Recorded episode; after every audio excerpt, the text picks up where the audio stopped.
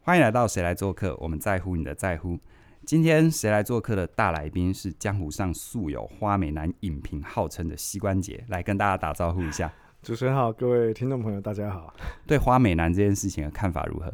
其实不是美男啦、只是纯粹穿花的衬衫啊而已啦。那讲花美男，感觉我是 F 四那一些人的样子。嗯，其实你也你也 OK 啊。如果有看我们画面的，哦大家可以打招呼一下。我们我们我们身高大概还差二十公分左右，他们都一八六，我是一六八。那不是重点啊，其实人的内涵总总绝对不是呈现在身高这件事情上啊。是是是是是。 好，那在开始的时候，我还是要跟我们的听众稍微介绍一下、哦、今天的主题，还有膝关节。那当然，对于很多朋友有在看电影、关注电影、关注影评的话，对于膝关节这个名这个名字啊，你一定不会太陌生。他除了是一个很知名的影评人之外，他也是经常的会透过各个媒体跟大家谈从电影到电影产业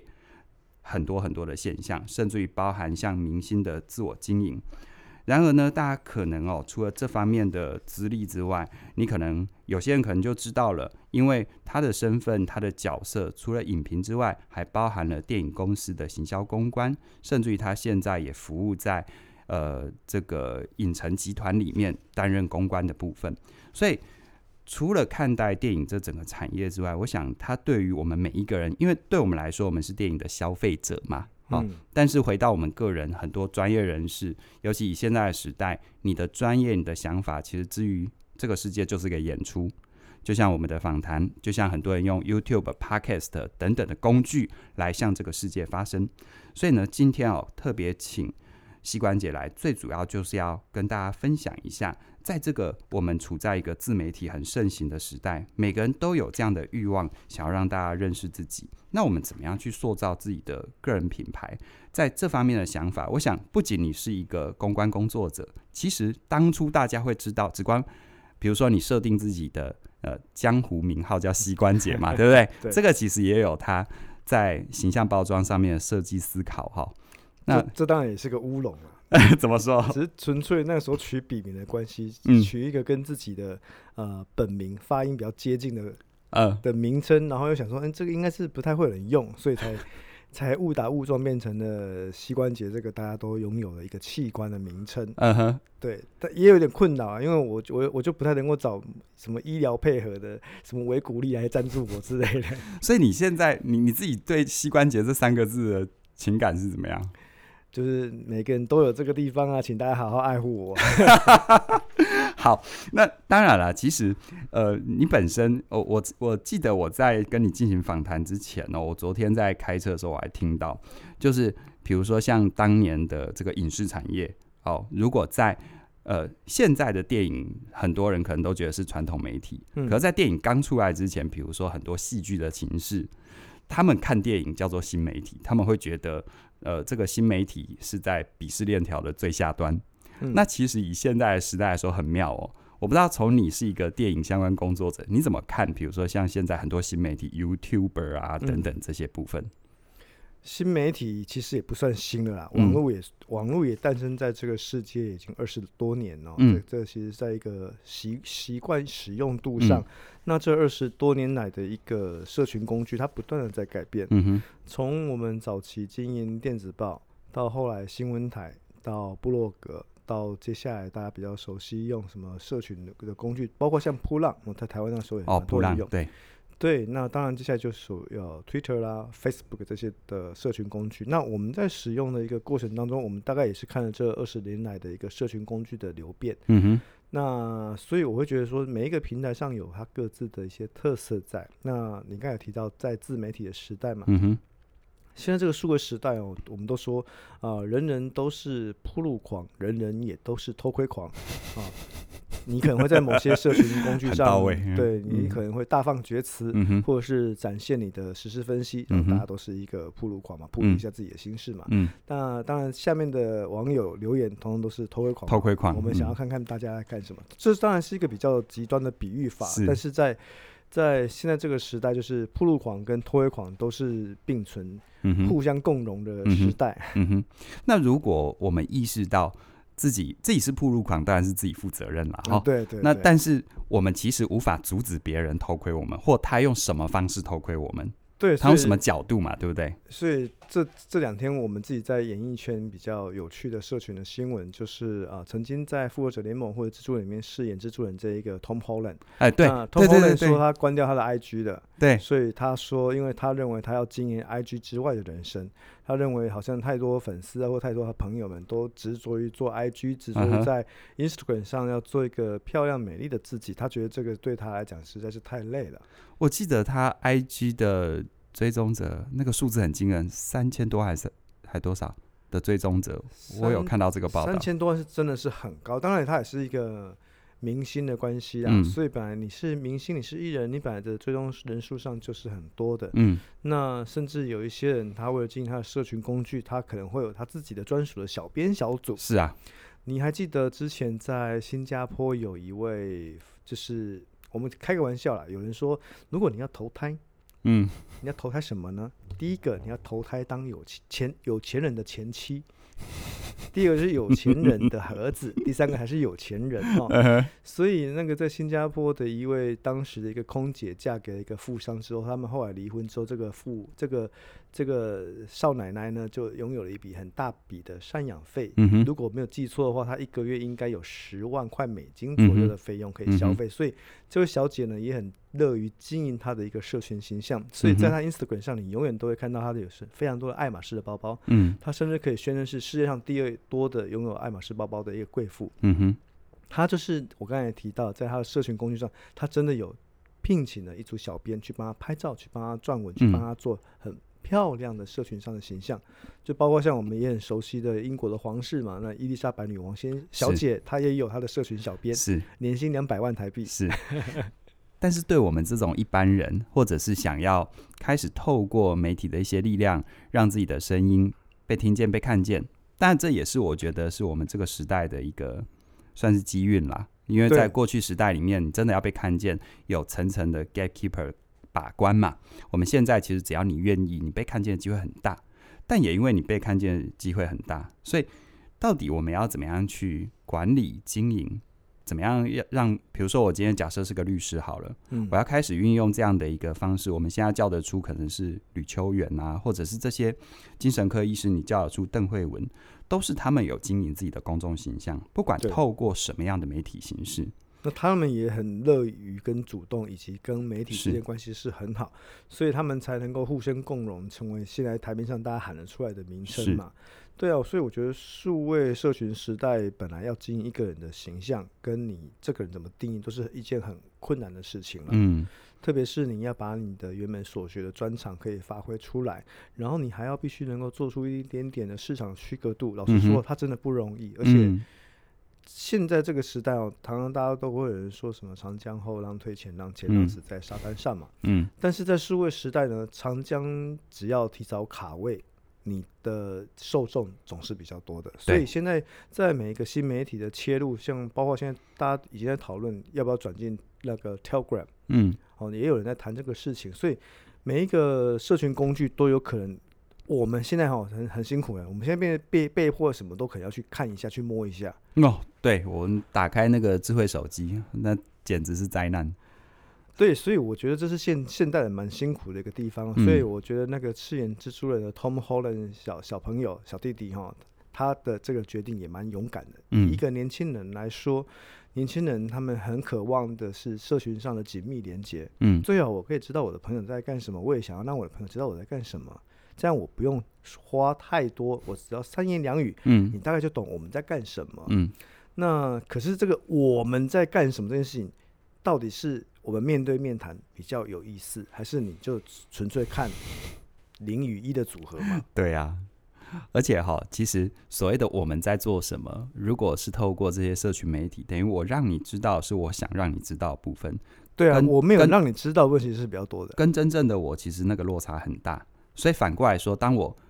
不断的去营造这件事情的时候，我也看到很多人他生活在一种很断裂的生命状态里面。嗯，就像我听过很多 YouTuber 都是忧郁症的患 者，因为他对某种程度他上啊害怕啊那个 sub 那个订阅者下滑，是他某种程度上，这些媒体、这些工具帮助他创造他人生当中一些成就，但是他也被这些东西制约了。好像嗯除了那个公众形象之外，他没有其他的人生，或者当他其他的人生，呃，比如说他的脆弱、他的焦虑，甚至于他会害怕说，万一我哪一天不好笑，嗯，然后好不好笑这件事情好主观哦。对，有时候像我自己做内容，有时候我觉得我呕心沥血做出来含金量高的东西，我靠，没声量就没声量。嗯，你你也你也没人没人可说是，对啊，在社群对上你，你本来就没有办法断定什么样的素材一嗯定可以红，嗯这，其实是很困难的一件对事情。对，那什么素材能够红到什么程度，你满不咱呀？所以这个跟你们在电影业电影业里面有时候预估会大卖的片子，有时候也常常是跌破眼镜的哦。呃，对你再怎么专业，都是会有跌破眼镜是的。就就包括我们当年看《阿凡达》或看《海角七号》好了，是哦都是没有料到它会这么的卖座。是，那更别说像在台湾好了，你也嗯当时包括片商买片的人，他也没有料到《与神同行》可以这么卖。 哦，他当时觉得全台湾可以卖个五六千万，已经 bang bang bang 了、哦。，对，那时候韩片才，韩片其实在台湾要能够做个一两千万都已经不容易了。但是嗯现在韩片在台湾市场已经打开来了，但是你说能够做到多好的一个规格呢？其实真的是每个片有它自己的天命。嗯哼所以包括像之前最轰动的，从《失速列车》开始，大家就意识到说，哇，原来韩国电影可以破亿哦，这嗯哼种惊人的数字哦。嗯那哼我们也只能尽量去揣测，有可能可以怎么样，但是它的高标可以走到哪里，这真的要靠观众自己的共鸣度了。是是，所以在这么样不确定的状况底下，如果回到我们每个个人，我们还是比如说我就是个后浪，我就是得透过这些工具让大家认识我们，但它的不确定性又这么的高，那你觉得在这么多，我我知道我们的听众很多这样的人啦、你可能已经开始了，或你准备要开始，在心态上你有什么建议吗？我觉得这心态上，第一是要找出你的定义。定义怎么对啊说？什么叫你定你义？你一个每一个人他总有他专长的地方，嗯那总有他不擅长的地嗯方。哼那所以如果如果啦，你是想要靠着社群的形象。去帮你打造一个平台，是因为有些人有些人没有那个毅力了啦。以前有些人觉得说啊，我的黑关导演猫猫狗狗跟小孩就好了， 呃那他就是纯粹把社群工具当成是他记录他的人生的一部分嘛。是他就是我们当年的 Konica 软片对哦，对对对对，我用翻 Konica- 相簿的概念嘛，对，我是嗯翻相簿嗯的概念，所以他不需要对任何人交代。是那但你如果今天你选择是面向大众，你觉得说你想要做一些可能会影响舆论的事情，或者是嗯你觉得你想要谈论一些呃你对社会上现象上看到，那你认为以你的专业度来上，你可以说出些什么的嗯话，哼那基于这一点，那就那就有意思，那就、嗯那就是考虑到你个人的设定的问题了。嗯像我们现在谈论到台湾的这些很活跃的社群人物啊，包括他一定都会讲到馆长嘛。对哦，馆长有他很有趣的地方，他是一个算是健身健身达人。对那但他对政治有相当高的热衷度。其实，在台湾来讲，政治是最最廉价的谈资嗯哦，最廉价的谈话资本，因为大家都对政治有他的意见在。对但是你能不能像馆长那样子的，甚至可以让一些政治人物去上他的直播间呢？我想台湾应该没有几个吧。嗯所以你刚刚谈到一个很重要，馆长他自己本身是在健身圈，可他谈政治，这是不是意味着，比如说我我今天我比如说我是个法律人，我是不是得跨个什么去做一个交汇跟交集点，才能比较创造出自己的如特果有色？如果有跨界哦，那个、嗯那个反差点会比较有趣一嗯些，哼因为大家都想要看到真实的人嘛。嗯就比如说之前像呃陈其迈先生在高雄市长竞选失利之后，嗯，陈其迈先生在他的直播的时候就让他的猫咪跑出来了。还呃有他当然唱。那当然但那他并很不喜是欢唱红豆，对，当然那并不是一个刻意啊，那 嗯因为猫本来就会乱跑，你管是管不动猫的哦、是那但是大家就反而很喜欢看到那样子的一个政治人物。嗯大家现在的数位时代哦，那个所有的受众都想要看到是一个比较真实的嗯人，真实的人。那你说，所以你讲说社群时代经营到底它的这个自觉性是什么？我觉得，当然啊，一定要诚实啊。嗯你就是在镜头面前，尽量可以镜头前跟镜头后的语言是一致是的。可这个也成也萧何，败也萧何哎、因为有很多人他真的也只是，你看我们说很多名人制造出来的一些公关危机，除了是那些比如说桃色纠纷之外，嗯，啊，很多时候他只是说，他也在我相信，在他当事人的主观世界，他一定觉得我只是很诚实的说我自己对这件事的看法，结果就变公关危机了。呃，如果你要谈是像之之前哈、在年初发生像范玮琪这样对的啊事件，那 我老实说了哈、因为艺人进到演艺圈之后，他本来就活在一个不一样的价值观世界里面。嗯哼，那艺人在言谈到政治的这个立场的时候，你要格外的小心了，因嗯为、哼，呃，我跟你先讲，因为艺人活在另外一个不太跟我们通俗正 常上班族是同样世界的人。他们是异于常人，就是了对，因为你要想哦，艺人的作息本来就跟我们上班族的作息是不一样的。嗯哼，第一，他们没有假日，嗯因为他们每天都可以是假日，他也可以每天都是工作，嗯，所以艺人本来生活的作息是跟我们不一样的。是那他既然不一样，他的不一样就建立在他有些节奏是按照他的想法在走的，哦，所以艺人本身在磨合上，除非比如说，如果你拍片了，你可能会被导演骂，你可能会被选角指导刁，你可能会嗯被剧本写作的时候，你觉得你不是这个角色，嗯哼，你可能顶多就在那些阶段里面你撞墙而已。可是嗯哼以艺人的身份，艺人是可以对别人指挥的，嗯他可以对别人颐指气使都是可以的，因为嗯你是艺人，你嗯一年可以赚几千万、几亿，嗯哦你可以拥有那样子的权利。嗯但是艺人在那样子一个长期的一个文化熏熏陶之下，他很难塑造出他真正看待世界如何对待你的异温层的问题。嗯那所以你就会一而再、再而三，你会看到很多很有趣的艺人的言论，你都会觉得说、你喜我嗯活谈谁吗？对你他是们活活在平行时空里面那种感觉，对，那所以你就很多了，包括呃之前很多艺人的一个发言，都可能你会听得到，会嗯有点惊讶。包括嗯之前，呃，之前也有像综艺主持界的大哥，他也会嗯讲一些令你听到会昏倒的话是哦。但他们就是在这个环境下嗯过了三四十年了，嗯所以你要去叫他，你去纠正他嗯很困难，因为嗯他身边的人跟他都一样嗯的想法，嗯只是他们可能面对大部分的网友来说，他们是易文层。嗯。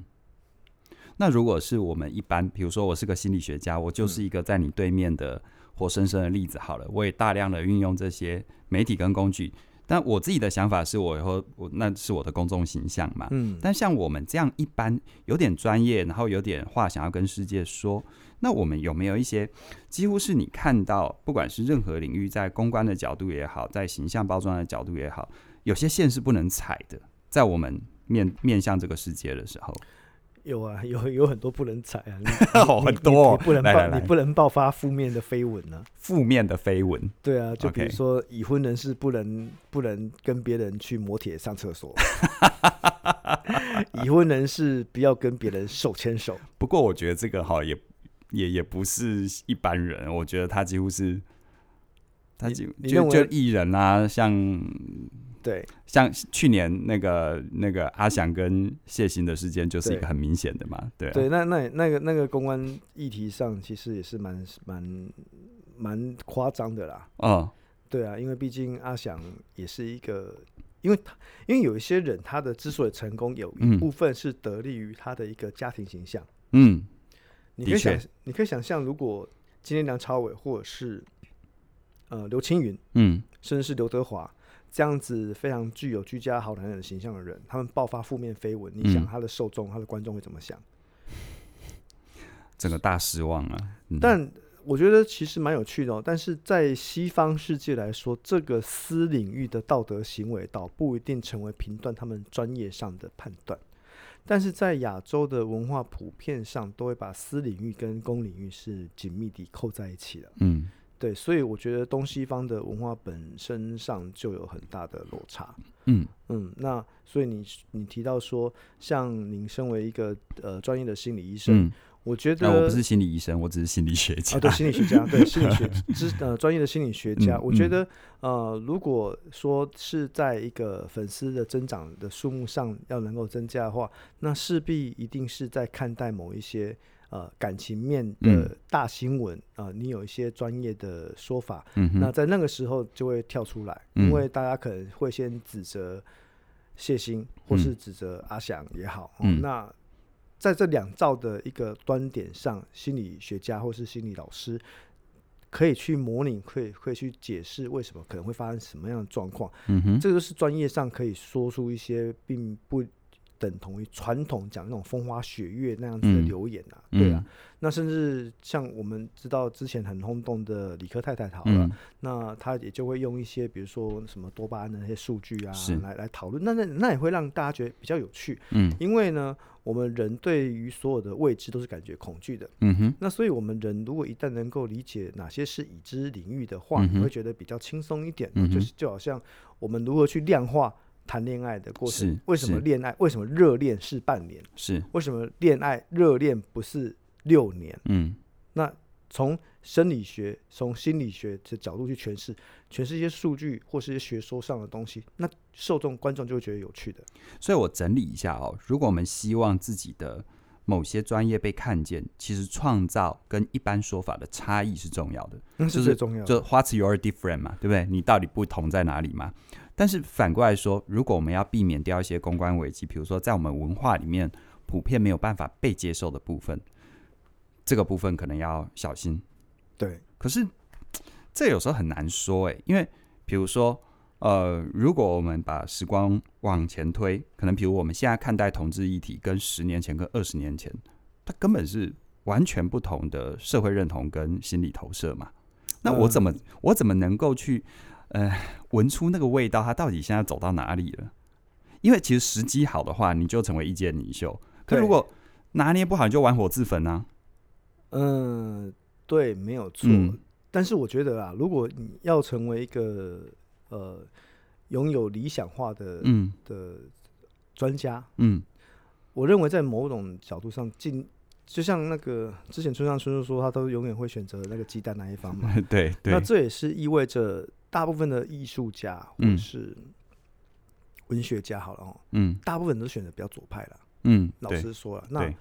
基于理念都比较偏左派的立场，嗯我认为大家尽可能要去理解左派在想什么，嗯哼，但同时你也能够必须要去体会右派在干嘛。嗯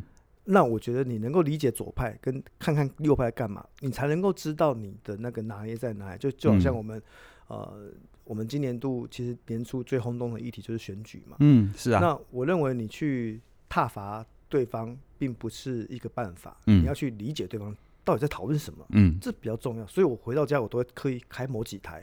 立场跟我不同的，我要想要知道他们在干嘛。哦，其实选举的时候，啊我几乎就是就是颜色的极端，我都会交错看，每次对对广告我对就会交错看，然后我对就发现哇。这台湾其实地方也不大，但是仿佛 是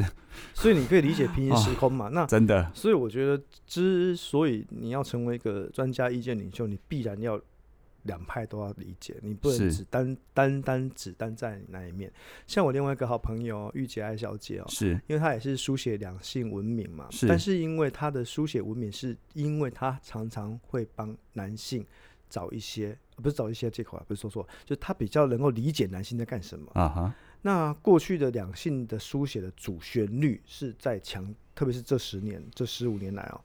两性的专栏的主旋律都在讲女生如何爱自己，女生如何做自己，女嗯生如何避开那些渣男。嗯但是玉姐爱的书写文章里面就很多会去嗯分析说，男生为什么会爱嫩妹，男生为什么会爱劈腿，嗯就讲了很多比较有益于过去女性书写家的观点，所以嗯玉姐爱小姐就很快的在几年之内，她的粉丝人数在嗯 Facebook 上就到二十几万。是，所以我觉得就是能不能找出那个你的差异化，嗯以及你能不能找出不同你的原本那个族群的想法，我觉得这是个这个很重要。所以是玉洁小姐她得到了一个在社群上很好的好感。嗯也来一部分是得得来自于我们这些中年男性的肯定啊， 就哦，因为你知道吗？终于有一个女性把我身为男性的状态说出来或说对清楚，对你看不哦，对？嗯如果这样子的言论哦，是由我们男性来说啊，你得骗我哦们一起杀我的，一起对大男人被你得骂死了，对嗯，那特别是台湾的男性在九零年代后嗯普遍地位比低落，因为超低落，因为九零年代之后有一句，我常说了，九零年代之后有一个广告，导致于全台湾的男人都得到了一个魔咒，那个魔咒叫新心好男人。人，哦，完全有感，这哎、这没有蕊的哦，哈。对，这我没们有人。我们我们对只要类似世代，大概前前后后那个世代都有很有所以感。你看哦，新好男人这四个字呢，它就紧扣在九零年代后所有的嗯成长男性背景里面，他大概都会被意识到说，哦，我我可能必须要当个新好男人。对，其实我这边补充一下，如果回到我们心理学在，尤其我学的是社会心理跟人格心理嘛，那你知道，在这一个时代切换的男性多可怜哦，他一方面又被期待像传统男性一样要有肩膀、要承担等等的，对，然后他白天累得要死，他回家又要被期待是他会洗碗等等的。 Yeah 然后这不打紧，我觉得这不打紧，因为人是有无限潜能的。我身为男性，我这么说嘛哈嗯。因为我也都有做，所以我能可理解。是嗯现在问题就来了，我们往上看没有典范，就是他有一个很理想性的说你要这样做或你可以这样做，嗯但是你是看过你爸妈这样做吗？你看过你爷爷这样做，你没有你没有典范的状况底下，等于说你自己要创造。好，创造也不打紧，可是创造最大的挫折，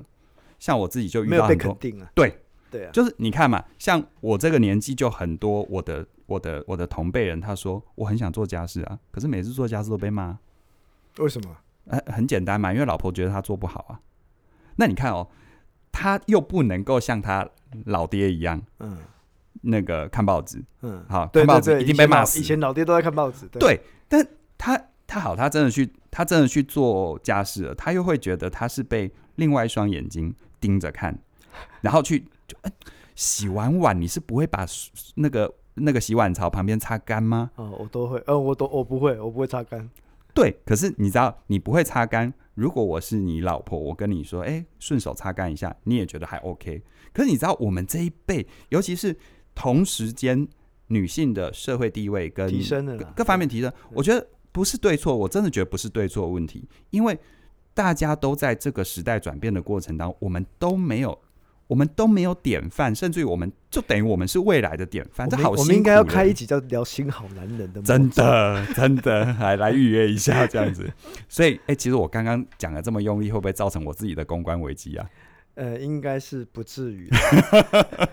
好，那那其实其实我们刚才说很说了这些哈，其实有一个部分我也是蛮想理解，就是说以你自己在看哦，不管是各个层级、各个层次的人，只要是你稍微是某个圈圈的一方意见领袖，当遇到一些公关危机。有时候可能只是政治不正确、色彩不正确，或者是你没有闻到现在大家走的是自由开放，结果你太讲的太保守的言论，被骂、被刁、被被退粉。那这时候通常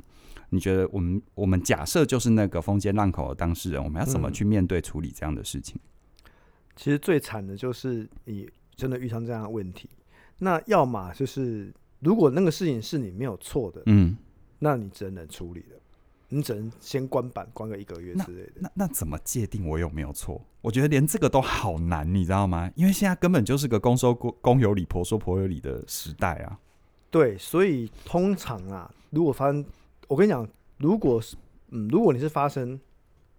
劈腿，就是呃劈腿啦、外遇嗯哼这种东西，那这没话讲。哦，这个这个很明显的，呃，吸食毒品，嗯哦，或者是撞死人，嗯，或者是你犯的是社会上普遍认为你有问题的罪行，嗯嗯嗯嗯那就是没得商量。嗯嗯嗯那其他层面的议题，我觉得要么你就真的是冷处理，嗯，千万不要再第二次发言。千万不要再第二次发言，对，就比如说之前我们刚才提到很很轰动的范玮琪，范玮琪，对我脑子对直接跳出他，你你你就是不应该还贴出你在社群上跟你家家人对话的那个过程，因为嗯家人不管怎么样，家人是家人的家庭之间没有对错，是啊，家庭只有温暖跟是啊，支持，支持。他是谈感情的地方，他不是谈讲道理的地方嘛？对，对啊所以你用你公布社群那样子的对话，对你一点帮助都没有。嗯所以尽可能，如果真的是不小心真的犯错了，要么就冷处理，嗯关板一阵子，嗯大家会选择忘记你。嗯哦，很多艺人之前在微博上都有出现问题，嗯哼，那是，大部分艺人选择只好他暂时先关板。嗯哼，比如说，包括之前舒淇也遇到这样的状况。嗯哼。那所有艺人几乎或多或少都可能会遇到遇到一两次这样嗯子哼嗯的事件，然后那你你所以我说嘛，除非你犯的是全天下男人都会犯的错，那种那事情就会很大条。哦，那个成龙也是一绝，我觉得。对对，可是 那感谢他贡献这句话了。对，可是你也要理解成龙当时的一个背景，嗯是成龙是整个华人圈最大的人，嗯，所以你说那个事件他到底有没有错？我会觉得在那个时代，很多人都做这样子的事情。嗯嗯，只是他被曝光，他被拿出来，成为一种伤害他的工具，嗯是，所以他觉得他没有错，嗯因为影视圈很多人的男女关系本来就比较复杂。是讲坦白话，我现在没有要帮成龙护航，因为是在那个圈子，很多人都发生这样的事情，嗯所以他才会觉得说啊，大家都有做这些，为什么是嗯我、我他衰？嗯，对。可是这里就想到另外一个东西哦，我们每个人都有自己的圈子。现在麻烦在于，就公关危机往往都发生在不是你原本，因为原本是你圈子的，就一定能理解你。嗯可是它之所以会爆，它之所以会造成很毁灭性的伤害，就是其他更多不是你圈子的人，他们怎么看？总是会有围观想要丢你石头的酸民啊，是这这其实是真的是不能避免，但嗯有酸民，老实说也总也总也总也比没有酸民好，你知道吗？嗯就是以现在这个时代，有人就是说说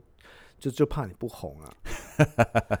因为你有点知名度之后，总是有有机会，未来嗯搞不好你是可以转换那样子的一个嗯声量。嗯那如果如果你有办法转换的话，那你嗯就转换的好。是，对，是就像老实说嘛，之前很多人也对馆长不屑，不是吗？嗯老实说嘛，那但是他之后他确实也有一些转变。嗯那个转变就让蛮多朋友就说：“哎、原来你也会这样想哦，嗯哼那其实代表你还不错嘛，嗯哼对不对？”所以你看哦，那时候的一些黑特哈，但是嗯讨厌他的人，一瞬间也可能会转过来。是是，呃，其实更更说更明显的，就是现在包括我们的台北市长也是有立场上很多粉丝是转变的嘛。对啊，对啊，所从以极爱到不极屑，恨或者是反过来，对嗯对，所以所以所有的公众人物或者是需要靠社群经营形象的人，也都必须要知道这个道理，啊就是真的是水可以载舟也可以覆舟啦，这本来就是这样子那。在你的经验当中，有没有有没有曾经见证过或者知道有些案例是叫做哇完美转身，就已经是危机大爆发了，但他处理的很好，甚至于安全下庄，然后还再创高峰，有这种例子吗？这个好像要关掉麦克风之后才可以跟你讲， 要不然我怕得罪人。 OK，不过我想到一个人啦，嗯我讲好了，我想到的好哈，当然我因为我就是小白嘛，我就是外行人，我看到哈，因为在我的年代，但现在他还是很红胡瓜，嗯，他的嗯你说那胡瓜，那还有彭佳琪啊，那还有吴宗宪，崩，我我个人比较有感的是胡瓜，因为他比如说像他过去不管是最早哦，如果在我这个年代的观众，呃，李璇，我不知道大家对啊记不记得，对,、不搞不好对？都忘记了。对，搞不好都忘记这个名字了。然后更不要说后来啊、胡马，然后这个也是都都都被证实的嘛，就是就是也去勒戒啊等等的，然后在一些总而言之一些跟赌啊各方面，哎黄哎黄赌毒都都有啊，大三元了呢哈。对啊可是。他他他现在仍然是受到观众很高的好感度、喜爱度，而且他的工作机会各方面，就就反观他的徒弟们出状况，好像都， 我我我一直其实很好奇，嗯，这个人跟这个 case 他到底是怎么样做到完美转身的？我必须说了，你越早期犯错的人，他真的会被忘记啊。时间是吗对？时间会冲淡很多事情。嗯那特别是呃，数位时代是这这十年嗯急速的扩扩增，然后成等嗯比数的扩增，所以你的留下的数位的足迹哦会嗯很深。那是你说二十几年前犯错的人哦，老实说，时间真的会冲淡很多事情，会真的会忘记。嗯，所以你越近期发生的，大家会记得很清楚。是对啊，所以只能说每一个世代有它的红利在啦。你你如果是老，所以说我们才会有时候会讲说，台湾的一个既得利益的世代，在四年级跟五年级初段班那一代，嗯，他们是得利最大的一群世代啊。当然这样讲，那个请听众不要打我，但但这是事实。这是事实，没错。嗯对，所以以你才你还才刚才举那个例子嘛？那个像胡瓜胡大哥这样子的一个犯了这么多错，但是他还能够安全下庄，到现在嗯都还没事的感觉。对啊，对啊，但因为他犯错犯的早嘛，啊你，扣你说你你现在反过来讲，新生代的主持人，你说他出一个错好了，他很可能就完全拜拜了。你看对像阿翔现在就很喜就很辛苦，就嗯没有了嘛很辛苦，嗯。对啊，这就是你看是你 same 的时代，你的是不赶快来这里啊，不过这就让我想到，其实啊、哇越自由的世界，我们反而身为每一个被注意的焦点，都要更谨言慎行呢。因为其实感觉起来自由可以让我们的声音很快被传递，但其实我们是没有时间的，尤其是没有犯错的时间跟空间的。对，这是会不会让人沮丧啊？对因不为起，现不 会啊，因为为现我想我们很多因为现听众跃跃欲试，就听完之后完全不敢做了这样子。没有，因为这正取决于各位听众，你想要在你的社群平台上到底是要做什么事情。哦，是没错，那你要做什么事情，就尽量把它做好就好。嗯，那像我有个同学，他就很厉害哦，他嗯每天一定会拍他的穿搭，每穿天搭哦。啊，每你天说哦哦，好好，那好这养成他一个习惯，就是他会想要知道说他要怎么穿、怎么搭、配什么颜色，而且嗯他尽可能的嗯每一张照片的组合都要穿不一样的东是西。是，所以我觉得这有个好处，你知道嗯吗？基本上哦我们在家里面的衣橱哦，你不太可能每件都穿到，嗯哼，你可能买了一百件，但你常穿的只有十五件。是的，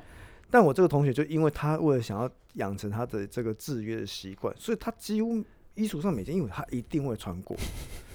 所以我觉得就是你，你取决于你到底想要做什么事情，而这个事情会带来你的人生有什么样的改嗯变。嗯，这样哈，嗯我举一个比较健康的例子好了。我有一个从同事长官哦，嗯他居然哦，在我们不注意的时候，他成了一个摄影花跟鸟的专家，摄影花跟鸟，而且他嗯很早就去开他的 Instagram 了。啊但哈他就觉得说，我就是只想去记录这种花花草草、那森林小鸟。啊哈，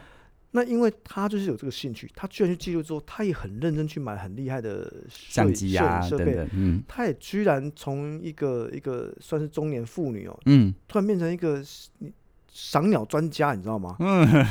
甚至他也很会赏花。是，那我就觉得说，哇，那他也因为他想要经营一个有趣的数位身份，结果没想到可以带领他成为到某一个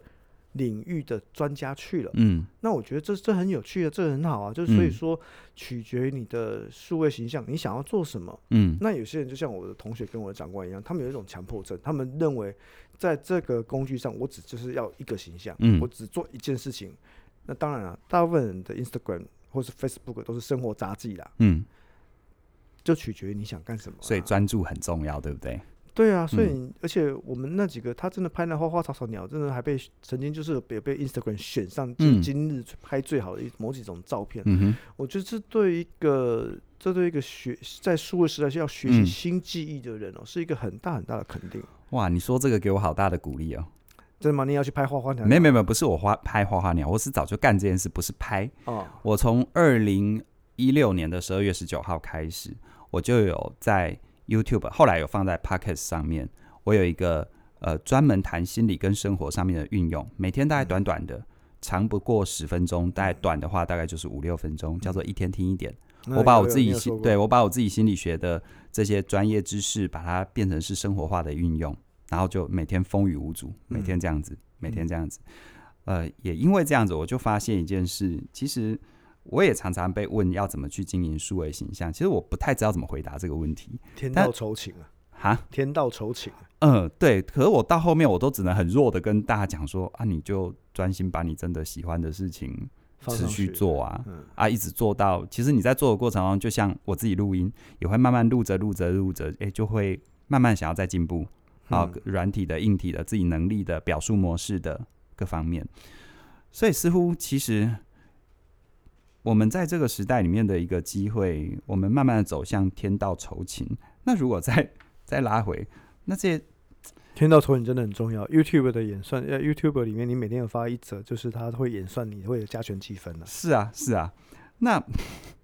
其实我刚刚脑子就就有想到，那这些艺人常常会处在一个很奇怪的部分，是不是他们、他们、他们是不是都都都太分心了啊？他们，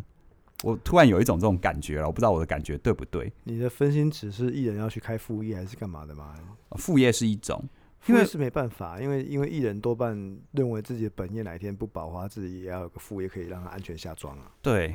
所以如果现现在了哈，嗯，因为你的专业是媒体公关嘛。那如果如果好，如果你想打就打。 如果现在范玮琪范范他现在嗯处在这个处境，嗯，他要请你出谋划策，你觉得他现在你会给他什么建议？我会叫他先躲起来，两个月之后才能出来。躲起来两个月，对，那他万一就是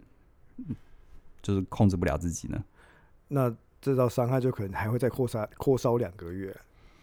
那就要看你能不能承受。你可能接下来这半年都不一定有什么活动，或是没有其他代言活动的收入了。嗯，嗯对，啊，因为真的啊，群众是善忘的，你嗯不能一直在提醒他们说，哎、我会犯错，hello，我很、嗯我很会犯嗯错，你不嗯可以做这个事情的。嗯所以必然的冷处理是很重要，而且很有趣一点哦，就是犯过错的人哦，基本上重新回到荧光幕前的时候，你会发现荧光幕前都给他很多温暖，哼，嗯，不管嗯前面发生什么事情。是是，对，所以所以我才会说，艺人他活在那样子的世界里面呢、他其实是很难理解自己的言行到底是哪里有真的有错误。嗯对，所以除非像受到这么大的一个口水淹没战哦，你嗯可能才会意识到说，哎、我是不是真的有问题？那如果把它放回我们一般的人际关系，这样的法则通用吗？你觉得？就是像我们讲嘛，夫妻吵架，嗯，你最好是要有一方要离开案发现场， 对不这对？也是先冷静下来，对不对？先冷静下来，嗯因为呢，人在盛怒或是人在情绪交杂底下，嗯往往会犯下自己嗯不能够理解的错误，嗯嗯或者是有些时候人跟人之间的呢那一个伤口就只差一根针，人与人之间的伤口只差一根针，哇，对这句话好好有画面你哦。就是对吧？因为我我讲的不是什么刀啊什么的，嗯因为这这只有差那一根针，你不要其实那不一是其实不是什么什么厉害的东西，对不对？对它它其你实就那那就个就那那个一不要点点戳，就那一点点，你不要嗯戳，你不要嗯刺破它、就没嗯事。那所以我认为，因为先先不讲艺人啊什么什么经营形象，我先讲最简单的，嗯不管是夫妻相处、情侣相处、家人相处、朋友相处，我觉得这是一个通用的准则啊。是因为你很难确保你跟谁不吵架啊、对啊，其实不吵架反而才危险的，你知道吗？不吵架代表双方都没有亮底牌。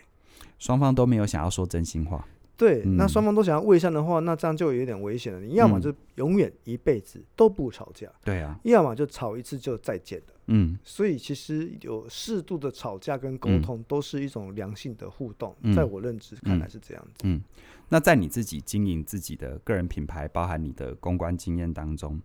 有很多时候的确我们要去创造声量跟热度，得搭着一些时事，但搭着时事的过程当中，有时候也会不小心去踩到一些不太能踩的线。那如果是你自己，嗯你觉得你自己在这方面的拿捏经验是什么？因为有时候谈到，比如你刚才说左派右派，但嗯的确我们谈一些事情，你总不能让人家觉得你是两面讨好，你是要有一个核心根本你立如场的果嘛。敢写跟主流意见火车对撞的风险的话，嗯你就要自己去承担了。嗯对，那就像我以前也写过一篇，就是谈论柯文哲那时候在在那那个交通费用的补贴上，嗯他认为应该要取消掉某些优惠嗯这哼样子。那嗯哼当时。当时我们就算了一下，说到底，呃，台北捷运那些到底要回馈多少？那嗯，到底要从纳税人身上拿多少的事情。是那我个人在当时的这个立场是比较支持，应该就是要取消那个优惠。嗯那但是台湾就是处于一个喜欢什么都有优惠，喜欢什么都尽量有消费券，然后尽量不要是我花钱就好。可是大家对都能够理解，其实不是你出钱，就必然是别人出钱，对啊那，必然是纳税人出的钱。那但是大家就会觉得说啊，纳税人不是我，我虽然是纳税人，可是可能我钱缴很少啊之类的。然后那嗯他就会觉得说，那反正我不管影响到我的权益，嗯我就认为要反对他。嗯那我们就只能就自己在商业上的经营的概念嗯来讲，我觉嗯哼得该折扣多少，必然是从某个方去补贴嘛，嗯就是这样子啊。所以你嗯必须要去理解它的，我觉得要理解资本嗯主义市场嗯它原本运作的样嗯子，嗯你不能一直活在你认为我们应该是社。社服团体的组织啊，其实那个那其实是比较社会主义的风格啦。是啊是啊，对啊，嗯但台湾就很有趣的，它处嗯于一个类似半社会主义的资本主义，因为我们期待政府要能够管很多事情，对，那其实政府管很多事情就已经很像社会主义了。嗯但是某些时候，我们又希望是小政府主义，对我们希望你在赚钱的时候，你希望政府不要管你嘛，对那你不好的时候，你又希望政府来帮你嘛，对这是人之常情。对，但我觉得就是你要搞清楚到底立场在哪里，原则在哪里，你不能你不能时不时都要一直要跟政府靠腰吐苦水，嗯然后你真的可以帮助到社会或国家的时候，你又很吝啬。嗯哼所以我觉得就就是一体两面的东西，就尽量你要去思考到对面的立场到底是什么了。我我嗯认为这个这个是非常重要的一件事情啊了。所以，我可不可以这么说？我们对任何事情的评论，从自己的专业出发，你可以选择立场，但你不要忽略相对应的人，对而且面的比人而且不要太快就下定论，不要太快想，真的，嗯真的，你可能会发现马上就会翻盘的，你知道吗？嗯像我们讲一个之前，其实呃，韩国有个明星叫何振宇嗯，啊，之前就是传出说，因为第一波传出来说他吸毒，对，他吸对食毒品，然后对被政被警察逮捕。对，那我们第一时间就听到觉得很诧异，嗯但是以我们的立场，我们觉得他不太可能像是吸毒的人嗯哼，哦。那你说音乐圈可能比较多一些，嗯然后哼拍电影真的比较少、哦。嗯那所以我们就好奇说，这到底这个消息可不可靠？嗯哼所以结果没想到隔几个小时之后就证实了，他就是去医美诊所打镭射的那个那个美白嗯，肌、美净呃镭射净洁肌肤。近近近白镭射的，嗯对嗯那种之类的，对对，嗯各位，你知道打那个很痛吗？嗯对啊，因为我曾经去打过一个班而已。嗯那因为我只有打一点点，所以我只有注一点点麻药而已。嗯，拜托，何振宇的两那个双颊都像月球表面一样，而且你知道吗？打那个镭射有多痛吗？因为嗯两颊有很多男性朋友就知道、嗯有胡渣，嗯哦你，知道那胡渣打到有多痛吗？我跟你嗯讲，女生无法体会啊。嗯，那个、哎不能这样讲，女生不能体会事情也很多。嗯女生他们会说，那你是生过小孩吗？对你对知道对那对是对什么对痛吗？ 对对对，那那不一样。但但我嗯讲的是，因为那个脸部那个镭射那个痛嗯，真的是真的很痛，所以他是才要他才要注射他所谓的异丙酚嘛。嗯那异丙酚，我那想想想说，我看到新闻想说，没有人吸食毒品会吸食异丙酚啊，你知道吗？嗯异异丙酚你架立了混混起你啊，嗯，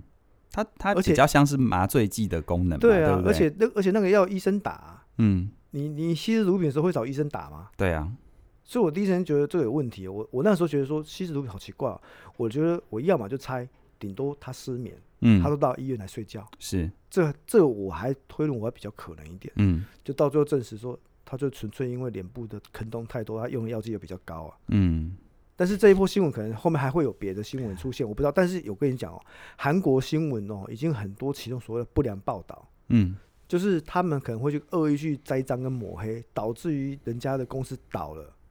然后到最后新闻证实才还原人家根本是清白的。他们这么韩国已经发生过很多起这样的他事们件，他们这么做是媒体集团背后的利益挂钩吗？还没是有，不是，还就是单纯的就是要捅人？之前有有一个节目，我之后再跟你说，就是嗯那个节目就专门去有点栽赃别人呐、啊，因为他就博到很高的收视率。 OK，对，但致是因为这个节目大概导致于有两个人的企业有恶意被倒闭的可能，很可怜哦。到最后，嗯后来韩国才才有。韩国的观众才愤怒了，嗯才发现说这个节目根本在骗人，所以是那个节目才后来才关掉。其实这让我想到，其实真的好多人为了声量不择手段呢。声量不择手段，对于女性比较容易，对男性比较困难。 OK，对好，呃，愿闻其详。女性在嗯 Instagram 上，你只要能够展现你姣好身材，你很快最终 OK 就破万啊。 OK 男生不可能嘛？ OK，对啊， OK，男生有时候可能就要走一些更极端的路数吧。呃，真的蛮困难的。所以嗯男性在社群上的经营是比女性困难的，嗯没有错。因为原本在社群上比较活的都是女性嘛，女性会去寻找她属于她可以投射嗯的、的一个模范，嗯比如说之前。大概在数位时代，书写嗯算是第一波有有红的，像女王好了，嗯哼哼，女王也是一个在社群经营上很成功的一个扮演者。是，对嘛？那她也伴随很多读者一路从少女、熟女，现在变成妈妈，嗯哼，所以很多女性会去追追求这样子的一个社群形象上的投射。嗯但是老实说啊，男性并没有啊，嗯，男性不太会在社群上去寻找自己的一个 model 啊，不会啊。那你自己身为男性，你也是社群上面的意见领袖，你你怎么看？你你会怎么说你的自我经营？我因为我自己的专长是电影跟跟行销宣传，以嗯哼及、以及后来我因为我去我有去学了一些神秘学的东西，哦行行占星这些有趣嗯的哼东西，所以我、嗯哼我自然会把我的重点摆在这几个领域，我可以嗯去哼分享的素材这样。嗯哼那至于这个素材能够红不红，其实我当然心里面会会有一点既定的想象，但是它可以到多红，我还真是不知道。嗯，但像我之前分享星座的那个互动率都超高的，蛮蛮有趣的 啦。像我之前那个二零一五年那个新北市公布了离婚离婚率最高的星座的时候，我就我看到那篇我就大笑啊，因为那嗯那个时候我我刚好已经在学占星嘛，所以我就嗯懂得一些有的没有的东西，所以我嗯就在我的那一个粉丝页上去谈这个，嗯那个互动率就很高，因为大家对处女座都好像有很多意见。 可是可是你刚开始不会会会不会有一些会不会有一些挣扎啊？就是大家认识你是比较是影评这个部分，结果跨到占星去，你你会有这种挣扎吗？其实还是哦你觉得其实我我其就是膝关节这样？其实我们人都是可以跨领域的啦。是你说现在台北市长是医学专家，他也跨来当市政 啊。是啊，那所以其实在这个时，我跟你讲哦，在我们老一辈的朋友们呢，基本上都会是鼓励你，就是做一份工作，安安稳稳的做到结束，嗯哼，对吧？嗯哼所以大部分在四年级、三年级那个时代，他们是希望说你就是做公务员、嗯，做老师、做军人、做某一些呃社会上认定比较稳定的职业。嗯哼，但是到了现在已经是二十一世纪了哦，很快就要二十二世纪哦，在我们这个时代人，每一个人都要三头六臂了，嗯所以你本来就要被迫的，你要跨界，嗯，那就所以我就我就一直提到说，你原本的专业是什么，带着你的原本的专业跨到另外一个领域去看那个世界的时候，你能不能把这两个世界的专长可以融合起来？嗯那那个你就会成为那个在是在那个两个圈圈里面的那一个。那个融那个合交嘛集，对，对，那我认为在我们现在这个时代啊，你就是尽可能要做到两个圈圈的交合，甚至可能的话，你要做到三个圈圈的交合。嗯那这样你才能够创造你自己的一个价值性啊。嗯，对啊，先从自己不同的地方站稳脚步，然后慢慢的把自己的圈圈往外扩。而且再怎么说，我们是男性，男性要想办法活得有趣一点，所以是，你真要的去想办法去看不同的世界，理解人家的想法，呃要不然哦，你永远都只有在一个二次元 的呃世界。呃，是没错。啊，如果现在好，最后一个问题哦，现在出现一个，他也想要包装自我的形象，不管是他任何领域啊，姑且称他为腕关节好了哈。嗯， OK，除了刚刚说的之外，你还会给这样的人，在此刻他要在社群媒体出道，他要再成为一个自媒体，你会给他什么建议？呃，如果他是，呃，当然第一个要先搞搞清楚是他是要做的是平面的素材还是影像的素材。先选择途径，对，先嗯选择你要做哪一边嘛。嗯那当然，因为现在数位时代，大家会认为做影像的素材会比较吃吃香嗯讨喜。哼那你如果做影像素材，你真的要花很多心血，对，这没有错哦哈没。错，那要不然就是你确定你要做平面为主的时候，至少一些基本的规范要做好了。就比如说你你发文不要发很长的网页连指在那个上面，你要、嗯你要改成缩网缩短指，嗯你的照片解析度要够，你的照片比要对，你不要发一些很奇怪的图片。然后当然了，那个挑比较具有煽动性的言论要要避免啦。所以你可能要掌握工具的潜规则，对不对？对，就是、嗯所以我说现在活在这世代的人很累啊，你要去适应很多不同的社群工具的属嗯性。 OK，对，所以我觉得，呃，任何叮咛哦，都敌不过自己的懒惰啦。天道酬勤。对，真的真的是天道酬勤啊。那、嗯因为我们也是一路书写，从一九九七九八年开始书写到是现啊在，其实也经过了二十20多来年来年了、嗯所以你能够坚持在那个棚子底下，嗯最后你的舞台才会存在啦。嗯那当然，我们也看到很多人不一定会永远待在棚内，嗯那